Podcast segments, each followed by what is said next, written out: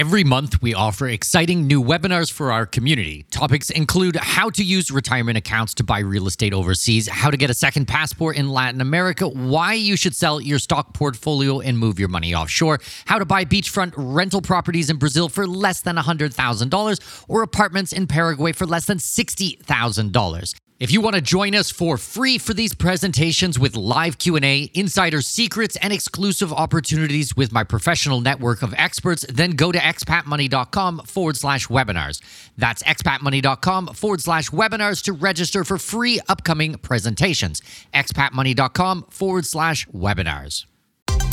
We all dream of seeing the world, but the realities of living somewhere outside your place of birth can be daunting to say the least. Welcome to the Expat Money Show, helping you make the most out of your overseas career through conversations with successful expats on investing, entrepreneurship, self improvement, and continual education, all while sharpening your financial acumen. Now, please welcome your host with over 20 years of overseas experience, Mikkel Thorup.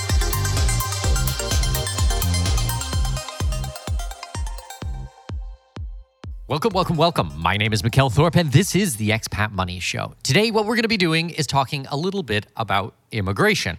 I want to kind of go back to basics with everybody and make sure that everybody understands the vocabulary and the lexicon and everything that has to do with immigration because we did a massive presentation on Saturday, a huge workshop, which went so well. I mean, I thought that we had almost 700 people register, but when I actually went back and checked later on, we had over 700, well over 700 people register for the workshop, which was very very good. You know, these are very niche type of things we're talking about. So to sign up for a Saturday to come and join me for three hours to talk about immigration, you know, is pretty amazing. And in that workshop, we went really in depth. We had a couple of major presentations. We did a huge Q and A. We did a panel discussion. There was a lot going on. So today, what I'm going to do is not rehash anything that was already talked about on Saturday. If you guys registered and you saw that presentation, then this will be completely new stuff today. This is going to go back to basics, kind of the precursor for that one. Maybe I should have done these in a different order, but I could really see from the Q&A that there was some pieces missing for some people that they didn't quite understand it. And I want to make sure that everybody understands cuz this is your life. Like if you decide that you want to go through a program, you should really understand what's involved and the paperwork and the costs and everything like that. You know me, I want to be really transparent about everything. So that's why I thought, you know what, for this week's episode of the podcast, I'm going to go ahead and do kind of a back to basics episode, lay the land and hopefully this helps support you guys in your decisions with immigration and citizenship and residency and everything like that. Now, if you missed Saturday's presentation, well, I'm really sorry to hear that. I mean, you missed a great presentation. If you registered, then you will have gotten by now the replays. We split it into two parts because it was just too big to do on one file. I mean, it was a huge file and so long to render and everything. So we split it in between two files and we sent it out. The password, it's a password protected file. We're going to be changing the password probably by the end of the week, and this is all going to get locked away in the vault. So if you did not register, then you will not have gotten the replay. And I'm sorry to hear that. Not a lot I can do for you at this point. But hopefully, you will still find today's episode very beneficial and be a reference point for you so you understand what you're looking at when you're looking at immigration. So I'm going to try to bang through this as fast as possible. It is very late in the day. I've been on private client calls for about six hours already today, so my brain is kind of half mush. I have made a couple of very, very short bullet point notes on my computer, which I'm staring at, but I want to get through this quickly because we are making homemade pizza, homemade gluten free pizza for dinner tonight, and I'm really happy to finish work for the day and get down and spend some time with the kids and eat some gluten free pizza and maybe have a glass of wine. And yeah. So, on that note, let's jump in to today's episode. So, what are we going to be discussing? Well, I want to talk to you kind of surface level stuff about immigration. I want to start with the most basic, just so that you have a full understanding. And that's the tourist visa. A lot of people, when they get on an airplane and they want to go and visit another country, they don't really understand even what's happening. They think that I've literally had before someone who just wants to go to move to another country and they think they can just get off the airplane and go into that country and start living there you know as an american or as a canadian because we have strong passports then you can just go to another country and you can live there and it's fine maybe you got to do a bit of paperwork but they don't really understand too much more than that 99% of the time, what's happening is you're entering in under a tourist visa. So, this will allow you to spend a week, a month, three months, 90 days, this type of time frame, maybe even six months. Maybe you will get six months as a tourist visa. It depends on your passport that you're traveling on and the relationship that that country has with the country that you're entering into. Okay. So the next step up from a tourist visa is a residency. Now, there are many different types of residencies. There are student visas where you can go and study in a place. There's working holiday visas, which is a type of temporary residency. I did a lot of working holiday visas when I was much, much younger. I'll be 40 very soon, so this was a long time ago. But I did a working holiday visa in New Zealand for a year. I also did a working holiday visa in Australia for a year. I ended up living in Australia for three years, but I went through other types of residency permits after that. So there's many different types of temporary residencies. Even Thailand has like a long-term tourist visa, which some people actually think is a residency, and it's not. It's just a permission to stay in the country for an extended period of time. So these residencies and temporary residencies, they can be very cheap and they can be very expensive. Now, the next level up is a permanent residency. So, what does this mean? It means that you can permanently reside in the country. So, it's not like I said before, like a work permit or a student visa where you have like two years to go to school and then once you're done your school your visa expires and you got to go home you know a permanent residency allows you to live in the country full time forever as long as you keep the stipulations in place that are part of your visa, then you can be there forever. Okay. So that might look like keeping an investment that you've made to be in that country, you might need to keep that investment in place. Maybe you need to visit the country a certain amount of time every year. Maybe it's six months, maybe it's a week, maybe it's a day. It depends on the individual country. Every country and every visa has its own stipulations. And most countries have many different types of residencies. There can be 5, 10, 15, 20 different types of residency programs that every country has. Now, when you consider that there's 193 countries in the world, that's a lot of different residencies to keep track of. I would consider myself pretty much a world expert at these types of things. I don't know many people who knows more about different residency programs and how to navigate them than I do. This is really what I specialize on is a lot of the immigration and the overall planning that goes into formulating a plan for someone for for my private clients in regards to their immigration and how that's going to fit in with their lifestyle, with their goals to get citizenship, with their investments, with their real estate, with precious metals, with all of these types types of things, and then all the tax obligations. This is really where I shine. Okay. So the next level up on top of a permanent residency is a citizenship. Now, some people seem to confuse a citizenship and a passport. A passport is simply a piece of paper, it is a travel document, same as your driver's license allows you to travel in a vehicle, driving a vehicle on the roads. A passport allows you to travel between countries on that piece of paper. Okay. The citizenship is the most important piece of the puzzle. This is when you can actually say, I am Panamanian, I am Brazilian, I am Portuguese, et cetera, et cetera.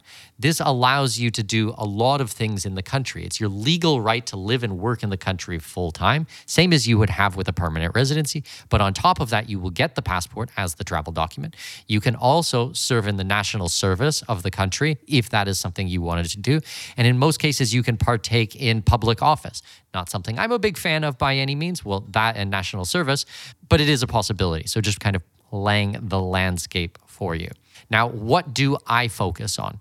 Inside this, this giant immigration piece of the puzzle, I focus on naturalization. So that means spending a certain amount of time inside of a country and then going through the stipulations and becoming a naturalized person, becoming a citizenship afterwards. Now, this can be as little as two years, it could be three years, it could be five years, it could be 10 years, could be 20 years. I have friends who have been trying to get their Swiss citizenship for well over 20 years and have lived in Switzerland their entire lives, their entire adult lives, I should say. And they still don't have. So every country has its own program and, once again, stipulations that need to go through it. So I focus a lot on the different naturalization. The other thing that I really work towards is ancestry. So if your parents or grandparents or great grandparents come from a certain region, traditionally in Europe, but also some other places, then we look at getting you a citizenship and a second passport through your ancestry, through your lineage. Now, between this and the naturalization and a lot of these things, this is all private client work. My main business is I give advice and I help and coach and consult with people, and I work with the lawyers the local lawyers and the local CPAs to get the overall plan completed. So, what I would do is I work with private clients to formulate a plan, and it takes us like three, four, five, six calls. And then I go through the process with them and we create a plan for them. This is highly specialized, highly tailor made information, you could say, on my private clients' individual information. Okay. Then we start looking at, okay, ancestry. Where do your parents come from? The naturalization. If you lived here, if you spent time in this country, this country, in this country, how can we get two, three citizenships for you at once? You know, all of these types of things is all private client work. What I also do a lot of consulting with is what I affectionately call birth tourism. It's really thinking ahead on where you're going to have your well, in my case, my wife, give birth, but depending if you're a, female listening to this, where you might be giving birth, and then how that affects your immigration status, your tax status. What does that mean for the child, for the lineage of your family going forwards? All of these pieces of the puzzle come into play with giving birth and growing your family. I'm very family orientated, okay? So all of these things have to do with my private consulting. Now, if you guys go to expatmoney.com, up in the top right hand corner, you're going to see a big orange button that says Work with Us. If you click on that, there's a long form letter there. You sit down on your laptop, on your computer, please not on your phone. It's too long to go through. Pour yourself a cup of coffee, read that letter at the bottom of it. If you feel like this is a good fit and you have the financial means to work with me, by all means, fill out an application. You know, we can look at next steps after that and maybe take a phone call to discuss things. So, all these things are all done with private clients. So, we also do a lot of residency and specifically residency by investment. So, to circle back to what I was saying before, I don't do residencies for work permits so that you can get a job in another country. I don't do residencies so you can study another country. I do residency by investments. So this means purchasing an investment in another country, and in exchange, the country will allow you to live in that country. Like I said, many programs around the world. You know, I do a lot in Latin America, some in Europe, some in Asia, but a lot of different places in the world. So I already explained what a residency is. Sometimes you may have heard the term called a golden visa. Well, I want to explain to people what a golden visa is and why it is important. A golden visa is when you need to spend very little time on the ground in the target country. So, a good example would be Portugal, which is in the process of canceling their program anymore. So, I only use Portugal as an example just to kind of show you what is needed. So, in Portugal, their program, you only needed to spend seven days a year in the country, which means that you do not become a tax resident of that country. Okay. So you could get the visa, you could come and go in Portugal, you could get access to the Schengen zone. If you wanted to live there full time, you could. But if you did not want to, that was okay.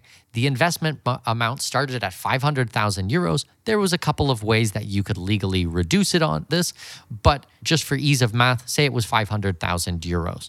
Now you might think, wow, that's a lot of money. But what this gives you is access to Europe and you don't have to become a tax resident, which can be really, really expensive in Europe. Now, if we compare that to Portugal, that has another program called the D7 visa, it's very cheap to get.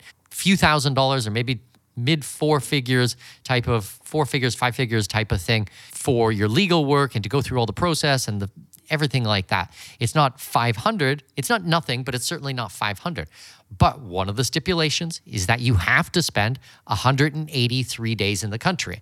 Well, what happens at 183 days? You become a tax resident. Now you're on the hook for possibly as high of a 45 marginal tax rate. Now they have what's called a non dom tax system where you could legally reduce it to 20%, maybe all the way down to zero, but that's your individual situation. Now, I don't know your situation, so I can't tell you whether that is possible or not possible. I can tell you that most people do not understand the non dom tax system, and it is a lot more complicated than you will ever read in pretty much any blog out there in the world. We've done a really great article about it at expatmoney.com, and if you go up to the search bar, then you can find that. But I've had even lawyers and accountants who do not understand it, who reference my work on the tax situation in a place like Portugal. Anyways, I don't want to get into the tax piece of this, certainly not in this episode, but I just want to show you the differences between what is a golden visa and what is just a normal type of residency. In a golden visa, there's very little or no time required on ground to keep the visa active, to keep the permanent residency active. Okay.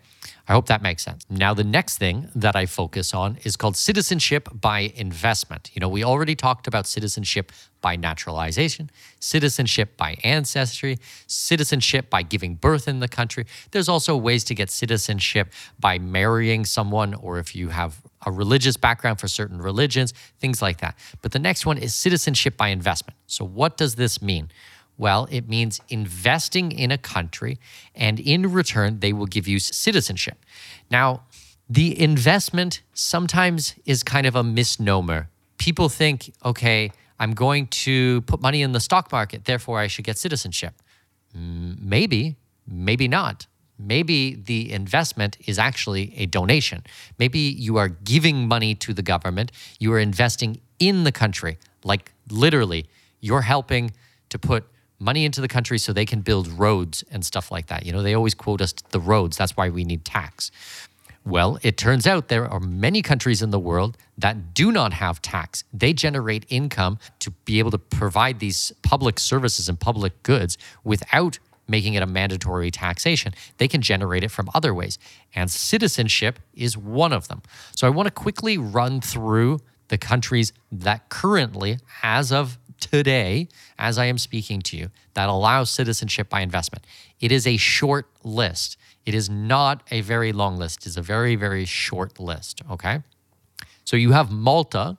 Now, their program has gone through a couple of different iterations, but currently you should expect it to cost about a million euros, maybe a little bit more.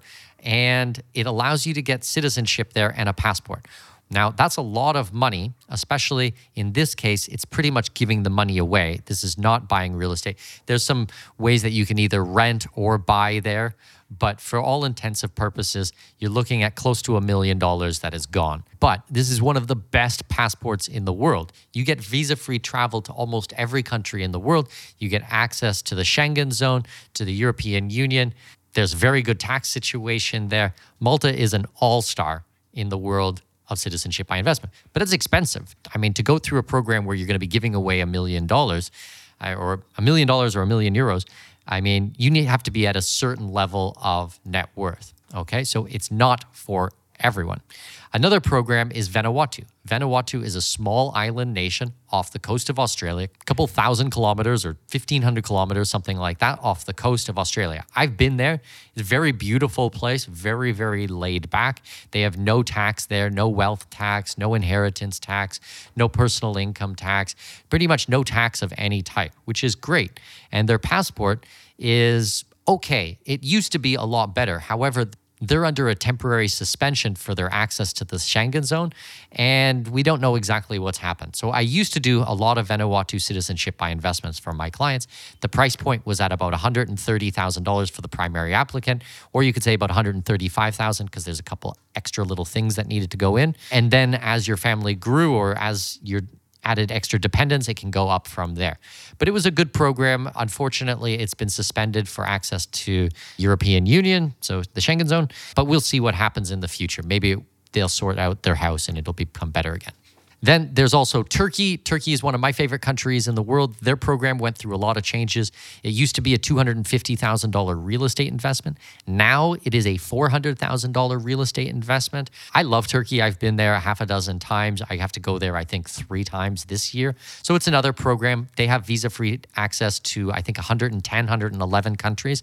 Last year it was 111, but I heard that they lost one. So I have to go and check into that again. The next one is Cambodia. I do not do a lot of work in Cambodia. Very expensive and it's a very poor passport. I have some Cambodian friends and I love Cambodians and I've been there, but for citizenship by investment, it's not a great program.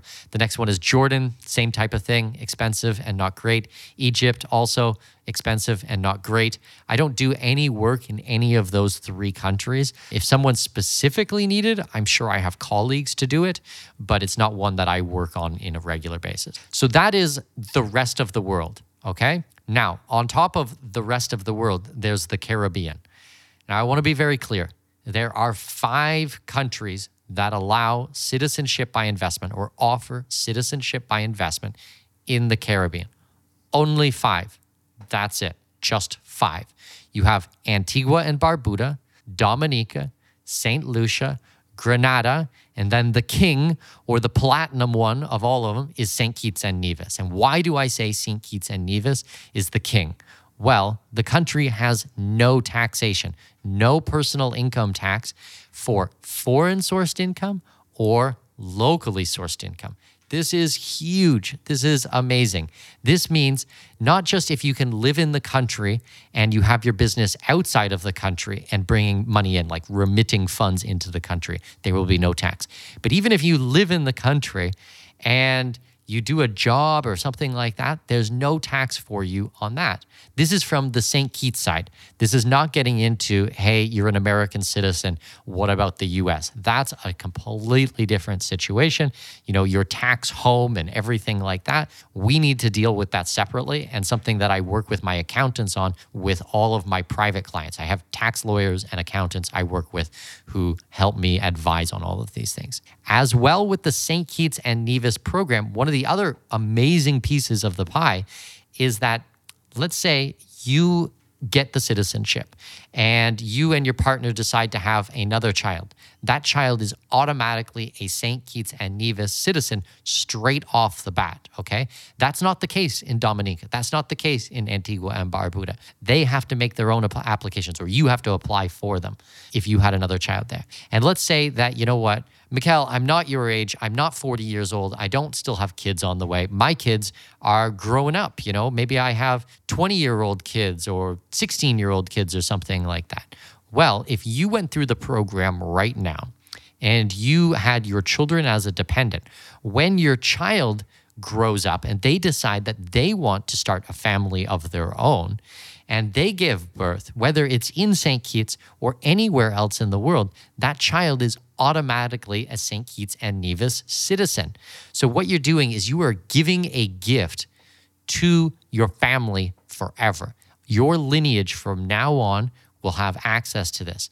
So, grandma and grandpa, or great great great grandma and grandpa, went through all this work, and now you have access to this. The, the great grandchild or great great grandchild will have access.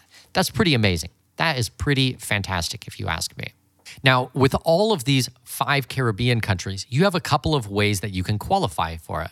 Some of them have different types of investment. Like St. Lucia, for example, has a bond program where you can put a couple hundred thousand dollars into a government bond. It's a zero interest coupon bond. So there's no interest on this. So when you get your money back, there's nothing else that comes with it. Basically, you're giving them an interest free loan for at least five years or more. Now, there are a couple of problems with this. Straight off the bat, there's a $50,000 government fee on top of that. So with St. Lucia, the bond program is currently set at 300,000 US dollars. Then there's all the legal work and everything like that. Then on top of that, the $50,000 fee. So you could be tying up, you know, around $400,000 for a minimum of 5 years, but could it go longer than that depending on your family structure. Now when they go to pay it back, well, let's see what inflation is like at the time. we're currently sitting at around 9%. You know, I mean, I don't trust a lot of the government statistics, but I would I would argue probably double digit type of inflation. So you're talking $40,000 a year that your money is losing value while it's going through this for a minimum of 5 years. Okay. Then there's the opportunity cost. If you took this $400,000 and you put it into something else, you put $400,000 into Bitcoin or you put it into real estate or you put it into something else, well, what is that going to generate for you? Or if you do another program like St. Kitts or something like that, which is drastically less expensive, then you use the remainder money on Ethereum, Bitcoin, real estate, hedge funds, gold, agricultural land like I do in some countries, what is that money going to generate for you? And then how is that going to look in five years from now? How much will you get? You know, the opportunity cost of this. Some other countries do real estate, and you might think, well, I understand real estate. I'm a real estate investor in the US or UK or Spain or wherever. Well, the real estate in the Caribbean is very different. In most cases, or I think in all cases, they have to be government approved projects. And the only projects that often get approved are hotels and resorts. So this is not you get to go out there on the secondary market, slap down a couple hundred thousand dollars and buy a nice condo and then rent it out on Airbnb. You don't have this type of control with these. And when you look at the programs that are offered on the real estate, there's this huge delta between what you pay for it and what you can sell it for after a certain amount of time. So you can't just buy it and then sell it the following day. You have to hold it for, in some cases, many years, five years plus. Okay. And when you do eventually go to sell it, say it's a $400,000 place, and now you go to sell it and you get $250,000 back for it. You know, that delta, that $150,000 between, just magically happens to be the donation amount for some of these countries. So, really, you're better off not staring at the ceiling every night, stressed out, worried about what's happening with your property. Are you going to get your money back? Is it going to hold value? You're better off to just do the donation route. I would say in 99.9% of the cases in the Caribbean, just do the donation. Real estate is not what you think it is back home. It should not even be considered real estate. It's something else. Okay, enough about that. I, I will stop harping on this but I just want to be very, very clear on my opinions here. Now, if programs change in the future and there's some amazing real estate opportunity that comes out and we're looking at a solid return, you know, I'm happy to change my opinion. But I've been doing this for many years and I am yet to see a program which I think is a very good deal. I would rather you just do the donation then take the leftover money that you would have spent on the real estate there and put it into a lot more stable and secure program. Anyways, there is a lot of information at expatmoney.com where you guys can read about these types of programs and see the fee schedule. Another couple of things that I want to explain about citizenship by investment.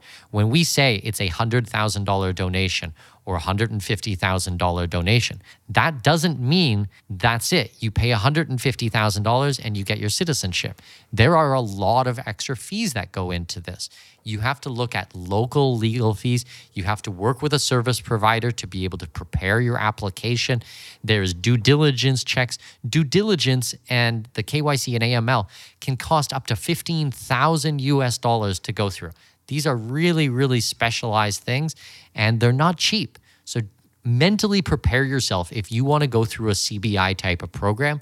It should cost you or it will cost you probably an additional 30, 40, well, not even 30, definitely 40, $50,000, maybe more, depending how many dependents you have with you how many kids or your spouse or your parents or your siblings or anything like that. That's going to all add additional legal and service provider fees. Okay. So let's say that you decide you want to do a citizenship by investment program and you you choose the country, you choose, I don't know, St. Kitts and Nevis. I think St. Kitts and Nevis is the best, but for certain family situation, there are other programs. But I really like St. Kitts. So let's say that you want to do it, well, right now, currently, as I am recording this, the donation amount is 125,000 US dollars. They've done a $25,000 discount. Actually, if you guys reach out to me, I can explain more about this one on one if you are seriously considering St. Kitts, but at the moment it's $125,000, okay? And I believe it's $154,000 if you're bringing on your spouse. Then you add on, you know, $40,000 in the legal work and all of this extra paperwork and government fees and stamps and blah, blah, blah, blah, blah, okay? Now you might think to yourself, you know, $190,000 for me and my spouse to get the citizenship. You know, that's a lot of money to spend. You know, I'm just giving this money away, and all I get back is a little piece of paper, a booklet. Okay, you're looking at it the wrong way, and I want to try to propose to you a different way to look at it. If you have ever done legal work in your life, if you've ever had to pay for legal work and you've gone out there and paid individual lawyers to do work for you, not just advice, but to actually do work for you, that's what you're paying for here. Okay? It's not just the legal work of getting the citizenship for you, but it's all the legal work and diplomatic work which has happened over decades, decades, okay? You get access to all of that by becoming a citizen. So St. Kitts and Nevis has been doing their program since 1984. They're going on 40 years of doing their citizenship by investment program. So that's like they have longevity, they have staying power. Imagine how much legal work has gone into this program, setting it up. Imagine how much legal work has gone into the relationships that St. Kitts has built up with the other countries in the world. So currently, you get visa free access to 157 countries with your St. Kitts citizenship, with your passport. Okay. That's 157 agreements that they've had to set up, give and take, back and forth, different types of agreements with all of these countries that they have to renew on a regular basis. This is sending their diplomats there, receiving diplomats, everything like that. Imagine if you had to go through something like this to set it up, how much work that would be, how many people would need to be involved with it. Well, that's what you're buying into when you become a citizen of that country. So don't think of it just as the piece of paper that you're holding in your hand, this little booklet called a passport. It is all the history, all the work that has gone into that. It is your legal right to live in that country, your legal right to live in the neighboring countries in the Eastern Caribbean community. There's actually seven countries that you get to live in with, say, your St. Kitts and Nevis passport. So there's all the other countries that do the CBI. So there's you know, if you get a St. Kitts and Nevis passport, I'm just using St. Kitts and Nevis as an example, but this applies to the other ones. You also get access to live in Antigua and Barbuda. You get access to live in Dominica. You get access to live in St. Lucia. You get access to live in Grenada.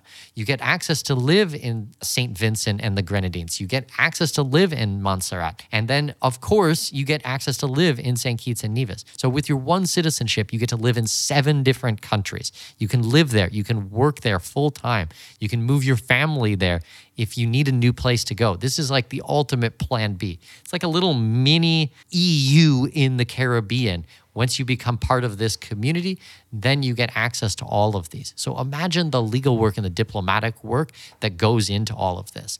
Now, $200,000 or $190,000 for you and your spouse, or say $150,000 for a single applicant for by yourself. Doesn't sound like that much money, does it? yes, you need to be at a certain wealth level to be able to do this. You don't want this to be every penny you have. If it's every penny you have, then citizenship by investment is not for you. But if you have you know, a decent amount of money in the bank and some investments, and you want to start thinking about your family's future and going forwards and, you know, securing all these things, then it really does make sense. I know it's a lot to get your head around sometimes, but I really do think it is an amazing opportunity for the right person. Okay, moving on. I have had people ask me, well, what about XXX country? What about this country? What about that country? On the webinar, I had a couple people ask me about Aruba or Bonaire and Curacao. I had people ask me about Trinidad and Tobago. We had other Caribbean countries that people were asking me about for citizenship by investment. They don't exist. There is no program for these countries. Only the five that we just talked about have citizenship by investment. Now, these countries will have some type of residency program. I mean, you would need to hire a local lawyer and go through those things or engage my services and I will reach out to my colleagues in these areas and we would work through it together. If if for whatever reason Aruba was the place you wanted to be or Curacao was the place that specifically you wanted to be in that one, then you could engage my services as a private client. We would work through it. We would go through the whole thing and I would get you local representation. But it's not a citizenship by investment. You wouldn't get a passport. You would get a residency and then you could live in that country for say 5 years or 7 years or 10 years depending on which country it is and then eventually maybe in 10 years or something like that, get your citizenship through naturalization and then get the passport. Okay. I had someone else who asked me about Panama on the presentation. Well, Panama, if you go through the Friendly Nations visa, can take upwards of nine years to get your passport. So, on the one hand, you have nine years to get a passport. And in St. Kitts and Nevis, you have 60 days. Once your application is submitted, 60 days, and you have a passport in hand. So, there's a very, very big difference between these things. And I use this as an example on the workshop on Saturday, but I think it is a good example. So, I'm happy to repeat it here because I really want this to stick in people's mind. So, the programs that I've outlined today, you know, this dozen countries, less than a dozen countries, this is it. This is it, what exists in the world as of today. We already talked about, you know, what you get. So it is your legal right to live and work in that country. You can bring your family with you. You can get the passport. You can travel on that passport. You can enter into new countries that maybe you don't get with your original citizenship. So you can stack passports to get access to even more countries. So, for example, with the St. Kitts and Nevis, you get access to countries that you don't get access to with a Canadian citizenship or with a US citizenship, with a US passport, you don't get to go to some countries, but St. Kitts and Nevis get to go there. So that's interesting. There's additional places that you can go to. Even just having a second travel document, a backup passport, in case you, you know, I recently had a, a client whose wife, or actually it was his girlfriend, put his passport through the washing machine by mistake. It was in a pants pocket and he lost his passport and it was a Canadian passport. And this was during COVID and it took months and months and months for him to be able to get a new Canadian passport. So he was literally stuck in the country. So that's I would not be happy with that. That would make me super nervous. So I'm very happy to have other citizenships and passports. I would not want to rely on only one. If you had to send your passport away somewhere to get a visa to go to a country, then you still are have the other passport with you. So having multiple passports makes sense for a lot of these things. And then there's about the taxation going back to the Canadian example, you have to have a tax residency somewhere else, which means you have to have the legal right to live and work in another country to get out of Canada's tax net. You have to move to another country, but you have to be a resident there. And obviously, as a citizen, you're automatically a resident there. So this would qualify you to get out of Canadian tax situation. Now we would need to work through things. There's a lot of paperwork. There's the deemed disposition. There's an exit tax. There's a lot of planning and things like that. But you can get out of these situations if you think ahead on these things. Also, with US citizens, the way it works is there's only two countries in the world that tax you based on your citizenship not just your residency like Canada and most countries, but also your citizenship. So there's Eritrea and Africa, and there's the USA. So that means when you live overseas, you still have obligations to the IRS, even if you don't travel there anymore, even if you don't live there, even if you plan on never going back, you still have to file a tax return every year and possibly owe taxes to the US government forever. The only way that you're ever going to be able to sever these ties is if you have another citizenship, another citizenship, and another passport, because you can't be stateless. So you could get a citizenship by investment, move to that country, then renounce your US citizenship. You know, maybe you don't agree with what's happening in the US. Maybe you don't feel like you're ever going to go back to that country. Whatever your reasons might be, and, and these are personal reasons. I'm not telling you what's right and what's wrong, but I can tell you that I have this conversation with a lot of my private clients. So many of my private clients, we discuss renouncing US citizenship and what that would mean and what the steps look like. You know, I have a US tax lawyer I work with on pretty much a weekly basis going through this process. But the point being, you have to have another citizenship. And maybe you don't want to wait the 10 years or 20 years to go through a naturalization. Maybe you want to do it this year, which means your options are citizenship by investment. Okay? So that's kind of taxes. This is not a tax episode. We deal with that more one on one with people, but I, I, want you to understand that it can change your situation and your obligations if you have other citizenship. It opens doors for you, I guess is what I'm trying to say. So that's it. This is my super quick recap. I think we did pretty good on time today. This is back to basics on immigration. Once again, this is really high level, super basic stuff for the work that I do. A lot of my work is about a thousand times more complicated than, than this. That's why people work with me because we have many programs around the world with residencies, with ancestry, with digital nomad visas, with giving birth, with marriage, with different types of programs, your tax situation, how it all fits into place, and then all the different types of ways of getting citizenship, like the citizenship by investment, and looking at the different countries and whatever your obligations are. Okay. So if you guys want help with this, go to expatmoney.com top right hand corner, there's a big orange button. It says work with us. You can read the, my letter there that I wrote. At the bottom, there's an application form. I will then reach out to you if I think it's a good fit and we will discuss. And if needed, or if I think it's a good fit, then we can take a phone call and we'll discuss things and we'll look at onboarding you as a private client. I hope today's episode was beneficial to you and works as a real complement to the three hour workshop I did on Saturday. If you guys have more questions about that and you watched the presentation and you want to go through the CBI programs that we discussed and you want to join me on some of these things, then you have the email address. There's a special email address just for people who registered and attended that presentation. I also want to say that if you're listening to today's episode and you registered for the workshop but did not get a chance to attend it, and you've received the email with part one and part two, you only have a couple of days left to watch the presentation and then I'm going to be locking it away. It's not a presentation I want floating everywhere in the internet. This is not a YouTube video or something. It's all password protected and it's going to be secured. So, anyways, that's it. I'm going to go eat my gluten free pizza and have a big glass of wine. It has been a long day in the office. So much stuff going on, so many amazing projects happening, so many big things coming out.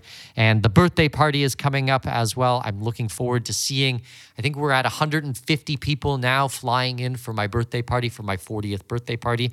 So hopefully, I will see a lot of you guys then. And that's it. Have a great night. This episode may be over, but your journey to greatness continues by visiting our webpage and signing up for our newsletter. For convenient access to new episodes, show notes, and other crucial resources, visit expatmoneyshow.com. We look forward to you joining us on the next episode of the Expat Money Show. Safe travels. I have managed to secure exclusive rights to a block of villas in one of the hottest up and coming regions in my current home country, Panama.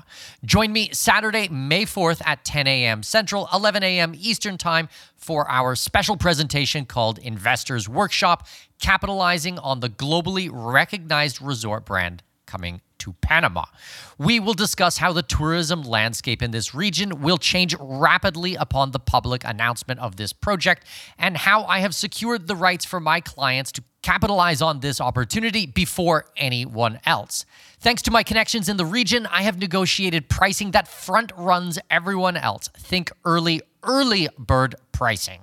From gourmet restaurants to vibrant clubs, poolside activities, and even live bands, this resort is going to pump some serious life into the region. But this isn't what excites me or what should excite you either. The exciting part is that these world class amenities and top brand will attract tens of thousands of tourists. Tourists who will fork over top dollar to stay at our investment properties.